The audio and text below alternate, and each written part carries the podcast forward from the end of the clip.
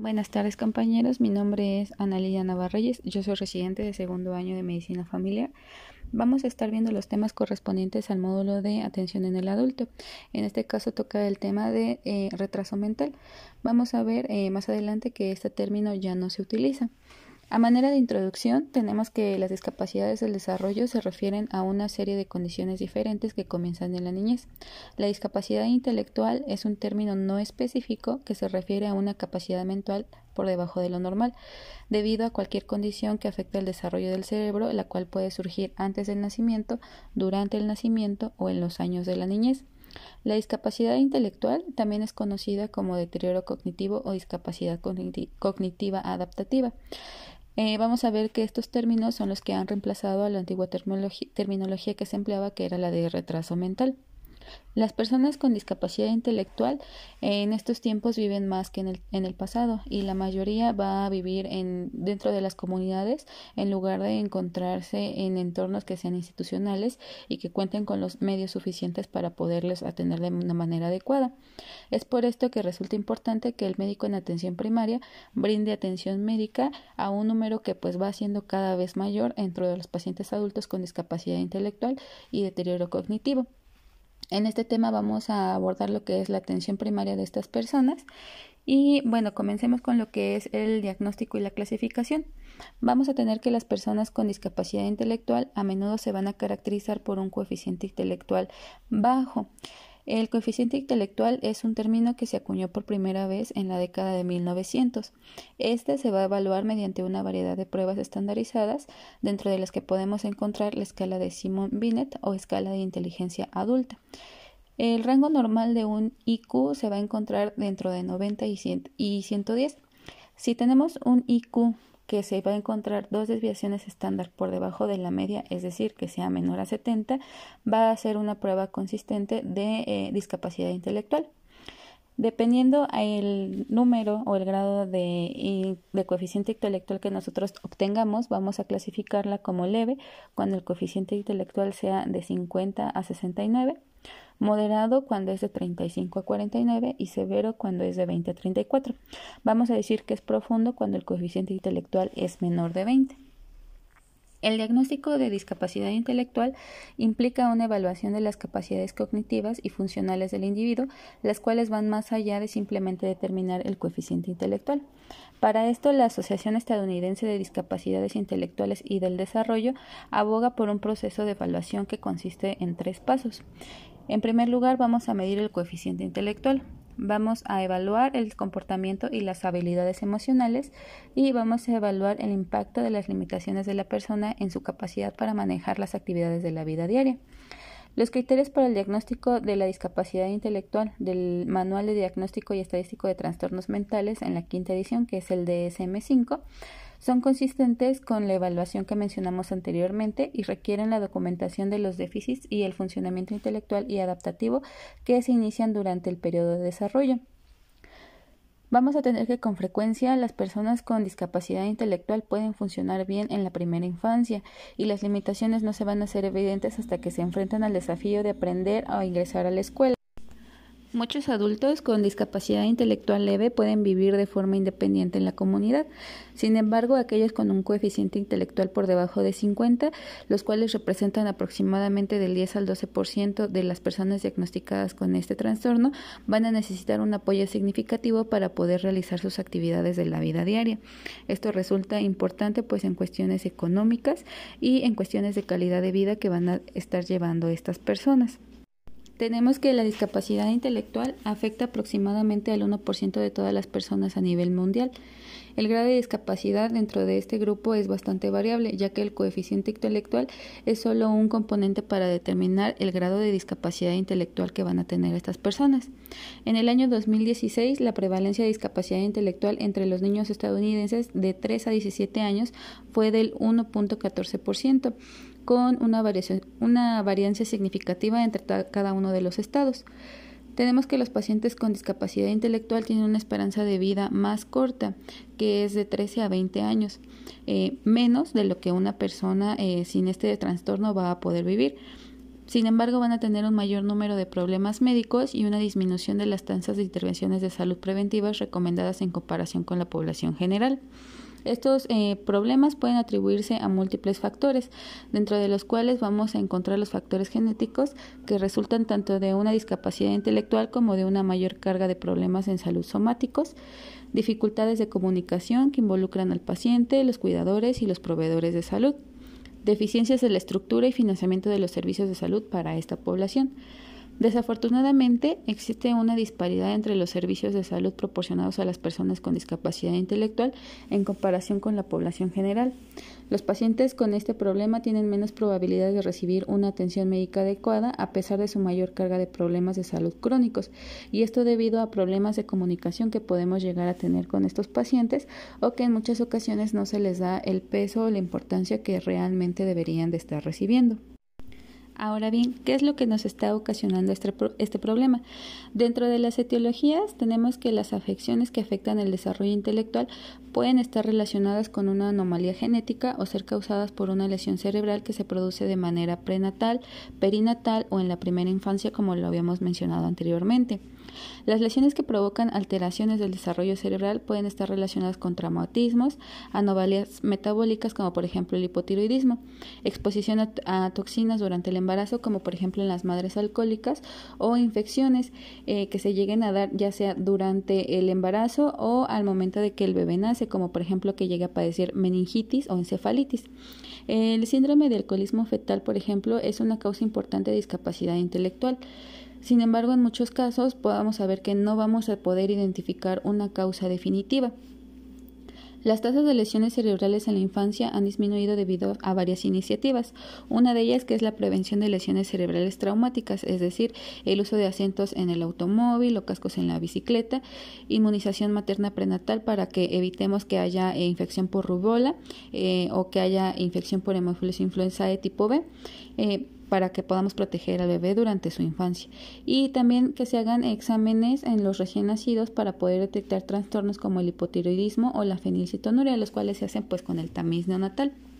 Dentro de los trastornos genéticos que causan más común una discapacidad intelectual grave, vamos a tener eh, que son, bueno, que llegan a causar en estas personas un déficit de mayor del 50, de 50 en el coeficiente intelectual, mientras que el déficit intelectual leve es más probable que se asocie con factores no genéticos.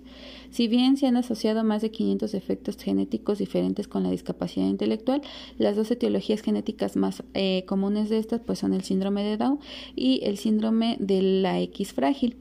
El síndrome de Down es la causa genética más común y es causada por un trastorno cromosómico esporádico resultante en el tercer cromosoma en el par 21, que eso pues es lo que ya conocíamos antes. El síndrome de X frágil es causado por un único defecto genético en el cromosoma X. Tenemos que los trastornos ligados al cromosoma X afectan principalmente a los hombres, siendo las mujeres las portadoras y la transmisión del defecto a través de la línea materna. Eh, muchos efectos genéticos no causan directamente dificultades mentales, pero conducen a trastornos metabólicos que provocan un deterioro del desarrollo.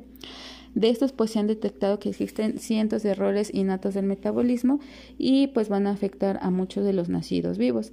Entre ellos pues podemos encontrar la fenilcetonuria, eh, el cual va, va, a provocar la producción anómala o defectuosa de la enzima fenilalanina hidroxilasa, la cual va a ser responsable de la conversión del aminoácido fenilalanina a tirosina.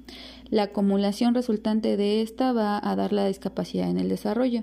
Sin embargo, eh, podemos observar que si estos individuos siguen una dieta sin fenilalanina, pueden llevar una vida realmente normal y no precisamente presentarse una discapacidad intelectual. Ahora bien, ¿cuáles son los desafíos y las barreras que vamos a presentar para la atención de estos pacientes? Pues existen múltiples desafíos para brindar atención primaria a pacientes adultos con este tipo de discapacidad. Es posible que los pacientes no puedan comunicarse adecuadamente y no podamos entender cuáles son sus necesidades o preocupaciones. Muchas veces los cuidadores que los acompañan a las citas pueden no ser capaces de proporcionar la, información esencial, ya que en ocasiones no son los cuidadores primarios o eh, generalmente no le brindan una atención adecuada a sus familiares y pues cuando nosotros realizamos preguntas no saben qué contestarnos. También las reubicaciones frecuentes entre hogares grupales impiden el desarrollo de una relación de confianza entre el paciente y el proveedor de los servicios de salud. Y en ocasiones los pacientes pueden tener miedo de los componentes que va a llevar a cabo el estudio médico, ya sea el examen físico o las pruebas de diagnóstico. La combinación de estas barreras para la atención con el mayor número de problemas de salud entre las discapacidades intelectuales, junto con el tiempo clínico adicional necesario para brindar incluso una atención de rutina, puede comprometer la capacidad de brindar una atención completa y de calidad. Sin embargo, estos pacientes merecen la misma intensidad de los servicios de salud preventiva y atención integral que todos los demás. Al brindar atención a personas con identificación, pues tenemos uno que evaluar y considerar la naturaleza de la situación de vida. Las personas con discapacidad intelectual pueden vivir en una variedad de entornos comunitarios dependiendo de su capacidad para cuidarse a sí mismos. Muchos viven en ocasiones con sus padres durante toda la vida, aunque pueden producirse interrupciones en la atención a medida que los padres envejecen o mueren. Ahora bien, cuando estos se desarrollan en entornos no estos pueden tener desde una vida independiente, solo en situaciones de vida compartida con amigos, o hasta residencias más estructuradas como hogares grupales supervisados, centros de vida asistida o centros de enfermería especializada tradicionales. Las personas que viven en entornos no familiares con licencia pueden tener acceso a la atención médica relacionada con las instalaciones. Ahora, los cambios en los entornos residenciales debido al seguro, la edad o razones jurisdiccionales pueden conducir a la fragmentación de la atención médica. Otro de los puntos que debemos tomar en cuenta es el hecho de no hacer suposiciones sobre el grado de habilidades de comunicación que posee una persona con discapacidad intelectual.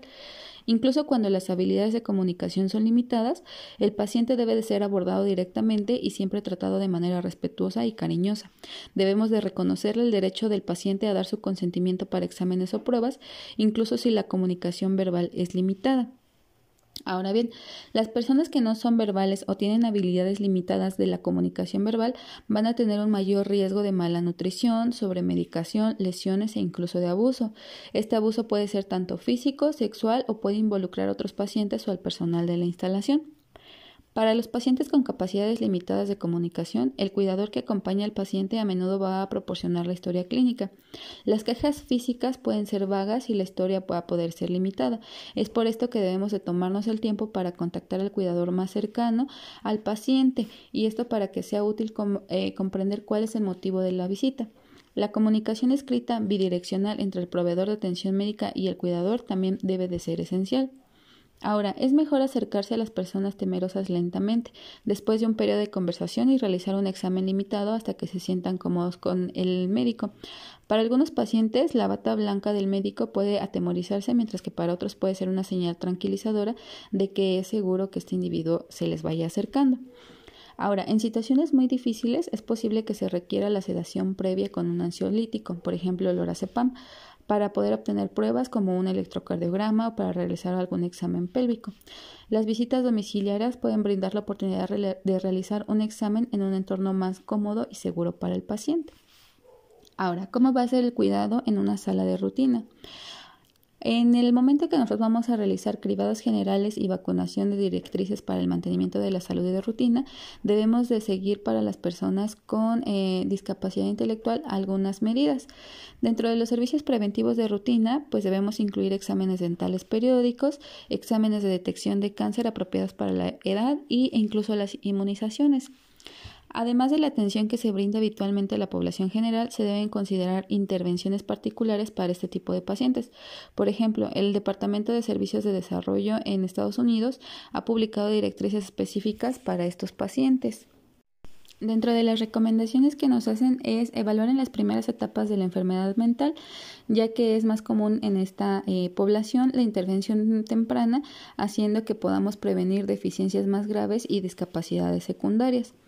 Otra es que los estudios de laboratorio de cribado, como serían las químicas sanguíneas o las biometrías hemáticas, las debemos considerar en las visitas regulares de mantenimiento de la salud para complementar eh, información que nosotros tengamos y la podamos tener eh, de manera más eh, más verídica en los pacientes que tengamos problemas de comunicación.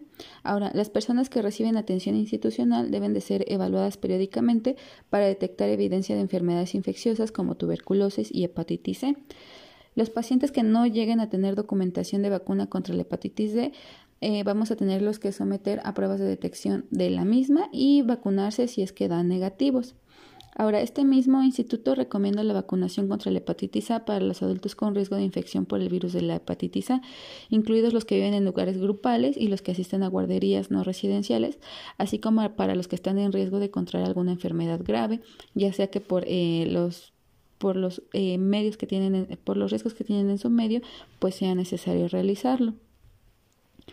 Eh, aunque el objetivo es seguir las pautas de rutina para el mantenimiento de la salud, debemos de adoptar un enfoque de sentido común. Por ejemplo, en el caso de un paciente que se encuentre combativo, temeroso y poco cooperativo, donde requiramos eh, aplicar anestesia para realizar un examen pélvico adecuado para la detección de cáncer de cuello uterino, los riesgos de la anestesia deben sopesarse frente al riesgo de cáncer que va a tener este individuo. Es decir, siempre debemos de estar viendo cuál es el riesgo-beneficio que vamos a tener en estos pacientes. Ahora, ¿cómo debe de ser la programación de las visitas? Si bien el examen de salud debe de ser periódico en la población general, puede ser, eh, puede ser que no sea la forma más eficiente de brindar atención primaria para este tipo de pacientes. Incluso muchos abogan por brindar servicios de salud preventiva en el contexto de las visitas por enfermedad. Las visitas de rutina programadas pueden tener un mayor impacto y ser más importantes para los pacientes con déficit intelectual. Un sistema de proporcionar visitas médicas solo a pedido es menos efectivo para una población con capacidad limitada para comunicarse que tal vez no puede expresar de manera adecuada su necesidad. Además, estos pacientes a menudo requieren más tiempo para una visita debido a la complejidad de la interacción entre el paciente cuidador, el médico y múltiples dificultades sociales, conductuales, emocionales subyacentes que podemos encontrar en estos pacientes. Ahora, dentro del cuidado y el manejo de estos pacientes vamos a encontrar algunos temas que son de especial preocupación. Eh, una de ellas, y que incluso puede ser la de las más importantes, son las cuestiones legales. Las cuestiones de la tutela y de quién puede dar su consentimiento para, para realizar algún procedimiento en el paciente deben aclararse al principio de la relación médica. Muchas personas con identificación no requieren un tutor legal siempre y cuando tengan la capacidad de recibir y evaluar la información y tomar una eh, decisión y comunicar cuáles son las decisiones que éste va a tener para mantener su salud y, su seguridad pero pues vaya, esto siempre va ligado de acuerdo al grado de coeficiente intelectual que tenga y el grado que tenga el paciente de ser responsable de las actividades de su vida cotidiana. Sin embargo, a menudo es necesario establecer una tutela legal o médica. El tutor puede ser un pariente, un representante, un representante designado o una agencia o trabajador de servicios sociales. Para aquellas personas que permanecen bajo el cuidado de sus padres, se debe identificar al tutor sucesor de un padre anciano y se debe firmar la documentación para legalizar la decisión. Si en algún momento llega a haber una controversia sobre la atención médica, el proveedor de la atención médica desempeña un papel importante como defensor del paciente. Los temas relacionados, por ejemplo, con el final de la vida deben discutirse antes de que se desarrolle un evento potencialmente mortal. Es importante solicitar los deseos del paciente, así como las preocupaciones y preferencias de la familia.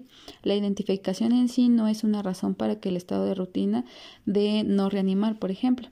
Tales decisiones deben incluir la naturaleza de la enfermedad terminal que vaya a tener el paciente, la probabilidad de éxito eh, en caso de brindar una reanimación y las creencias religiosas y culturales que llegue a tener el paciente y la familia. Otra de las cuestiones de principal interés es la sexualidad. La sexualidad es un área que a menudo se pasa por alto, ya que en ocasiones asumimos que las personas con déficit intelectual no no son, sexualmente activas. Los problemas relacionados con el control de la natalidad y la posibilidad de enfermedades de transmisión sexual deben considerarse y abordarse con el paciente, la familia y los cuidadores. Además, muchas personas viven de forma independiente en la comunidad y es importante recibir asesoramiento sobre el abuso sexual, el alcohol y el abuso de sustancias. Eh, aunado a esto, tenemos que estas personas van a tener un mayor riesgo de abuso, eh, ya que eh, pueden, pueden, sufrir violencia tanto física, sexual, ya sea por parte de terceros o incluso en ocasiones por parte de los mismos cuidadores. En una revisión que se realizó en un estudio se encontró que un 60% más tienen un 60% riesgo más de sufrir violencia entre estas personas en comparación con la población en general. Ahora, dentro de los problemas comunes que pueden presentar estos pacientes, pues van a ser em, una variedad de las condiciones que van a ser eh, causa de conmovilidades comunes que incluyen a los trastornos convulsivos, la parálisis cerebral, problemas de motilidad gastrointestinal, enfermedades de la tiroides y trastornos del comportamiento, mismos que podemos ver pueden ir aunados a la causa de su déficit intelectual. Para esto es importante que nosotros realicemos un cribado adecuado del riesgo cardiovascular que van a tener los pacientes. Sin embargo, muchas veces esta población está también participando en la epidemia de obesidad, eh, con el consiguiente aumento de diabetes. Entonces es por eso que nosotros realicemos en ellos eh, todas las actividades de detecciones que sería tanto para hipertensión, diabetes y epidemias, ya que, eh, como vimos anteriormente, son muy propensos a presentar cualquiera de estas enfermedades. Dentro de los cribados que tenemos que realizar, eh, aparte de los ya mencionados, están el de enfermedad mental, ya que el diagnóstico y tratamiento de enfermedades mentales y otros trastornos graves en esta población a menudo se retrasan, son inadecuados o no se brindan en absoluto, además de que la evidencia es bastante limitada con respecto a la efectividad de las intervenciones de salud mental en personas con déficit intelectual. Eh, si bien los problemas de comportamiento son a menudo la queja de la presentación cuando se lleva a este tipo de pacientes para una evaluación psicológica, también podemos encontrar depresión, ansiedad y otros eh, trastornos de salud que influyen en estos comportamientos. Ahora, las comorbilidades psiquiátricas son frecuentes y tenemos que afectan incluso hasta el 31% de los pacientes con, alguna, eh, con algún tipo de déficit intelectual. Em, también tenemos que en ocasiones pueden llegar a presentar un trastorno convulsivo. Los trastornos convulsivos son más frecuentes en los pacientes con discapacidad intelectual que en la población general. La incidencia de convulsiones es mayor en aquellos que tienen un coeficiente intelectual más bajo y afectan a más del 50% de los pacientes con déficit intelectual y parálisis cerebral concurrente. Eh, un trastorno convulsivo comórbido se asocia con una tasa de muerte tres veces mayor en estas personas. Es importante discutir que la seguridad de las convulsiones con los eh, que van a cuidar a este paciente. Con respecto a la parálisis cerebral, tenemos que, eh, pues, esta va a ser una discapacidad motora no progresiva y al igual que el déficit intelectual es un término no específico. Si bien no todas las personas que tienen parálisis cerebral tienen un déficit intelectual, hasta un tercio de todas estas personas se van a ver afectadas por parálisis cerebral. Ahora, eh, una persona que tiene parálisis cerebral va a presentar una variedad de desafíos para el paciente y sus cuidadores, que incluyen el hecho de que va a ser una persona que va a tener espasticidad, inmovilidad, altas tasas de estrabismo y discapacidad eh, visual, cerebral, disfunción intestinal y de la vejiga y un crecimiento y nutrición alterados. Eh, es importante pues que mencionar que para el tratamiento eh, farmacológico de la espasticidad va a incluir el uso de muchos medicamentos como serían las benzodiazepinas orales, toxinas botulínicas inyectables, fenol y alcohol. Eh, y entonces esto implica un mayor reto para los cuidadores e incluso para el mismo paciente. Es importante que en estos pacientes presentemos mayor cuidado a lo que va a ser la higiene de estos pacientes. Ahora, otro de los problemas que llegan a presentar son problemas de disfagia. La dismotilidad gastrointestinal superior puede eh, llegar a causarla, incluso causarles reflujo esofágico y trastornos del vaciamiento gástrico, lo cual nos va a llevar a que presenten problemas como erosión dental, esofagitis, anemia, problemas de alimentación, aspiraciones, incluso que se complique con la presencia de neumonía. Es importante que nosotros llevemos un seguimiento de los pacientes y que podamos identificar si es que existe este, este padecimiento para evitar las complicaciones futuras. Otra de las patologías que llegan a presentar estos pacientes es el estreñimiento. Se tiene que hasta un 40% de las personas con discapacidad intelectual lo van a presentar como consecuencia de la inmovilidad y la falta de ejercicio. Sin embargo, la disfunción gastrointestinal específica puede desempeñar un papel y debe considerarse dentro de las afecciones médicas como por ejemplo el hipotiroidismo. Eh, los psicotrópicos y otros medicamentos con efectos anticolinérgicos a menudo son factores que van a contribuir a que el paciente presente este problema. Em, es importante que lo tomemos en cuenta porque el estreñimiento tratado de manera inadecuada puede causar impactación fecal, obstrucción intestinal y pues sabemos que si esto se complica puede llevar incluso hasta la muerte. Eh, es importante por esto que cada vez que se haga una visita y un seguimiento médico de nuestros pacientes, hagamos una historia de la función intestinal. Sabemos que esto puede ser difícil, sin embargo, este, debemos de hacer lo posible para poder obtenerlo. En su caso, debemos de tomar eh, algunos auxiliares de diagnóstico, como serían las radiografías simples eh, de abdomen, para que podamos ver cuál es el contenido de las heces dentro de la cámara, este, bueno, dentro del intestino y poder llegar a un diagnóstico también oportuno. Dentro de los trastornos que también vamos a encontrar, pues están los trastornos de la conducta. Es frecuente que estas personas, este tipo de pacientes, perdón, lo presenten y van desde acciones autolesivas a otras agresiones eh, agresivas que pueden ser a, tanto a los cuidadores como a otros eh, individuos. Las formas más comunes de estos comportamientos incluyen el hecho de golpearse la cabeza, morderse las manos y frotarse y rascarse excesivamente. Las alteraciones del comportamiento pueden ser una reacción normal a cambios menores en el entorno del paciente, que sean ya eh, apropiados para la edad eh, en la que se encuentra el paciente, o que incluso eh, se hayan hecho cambios de domicilio, que hayan cambios en el personal que lo está cuidando y que pueda llevar precisamente a un estrés dentro de este paciente. Es por esto importante que debamos de probar la paciencia y los tratamientos conductuales de redireccionamiento perdón, antes de comenzar con los medicamentos psicotrópicos. Em, dentro de esto, pues tenemos que tomar en cuenta, y ya nos hemos dado cuenta, que estos pacientes tienden a tener muchas complicaciones y muchos eh, factores que debemos de tomar en cuenta al momento de brindarles una atención médica adecuada y tenemos el hecho de por qué representan un gran reto para la atención médica en un primer nivel de atención. Todo está unado a que hay una mayor esperanza de vida en este tipo de pacientes y que bueno, va a ser más común que nosotros lo encontremos en, dentro de nuestra consulta de primer nivel de atención y son pacientes que van a meritar que nosotros debemos una atención integral aún con mayor em, cuidado que en un paciente que no presenta este tipo de características porque ya vimos son pacientes que pueden llegar a complicarse de múltiples maneras. Bueno, eso sería todo con respecto a el cuidado o el manejo del paciente con discapacidad intelectual eh, mayor.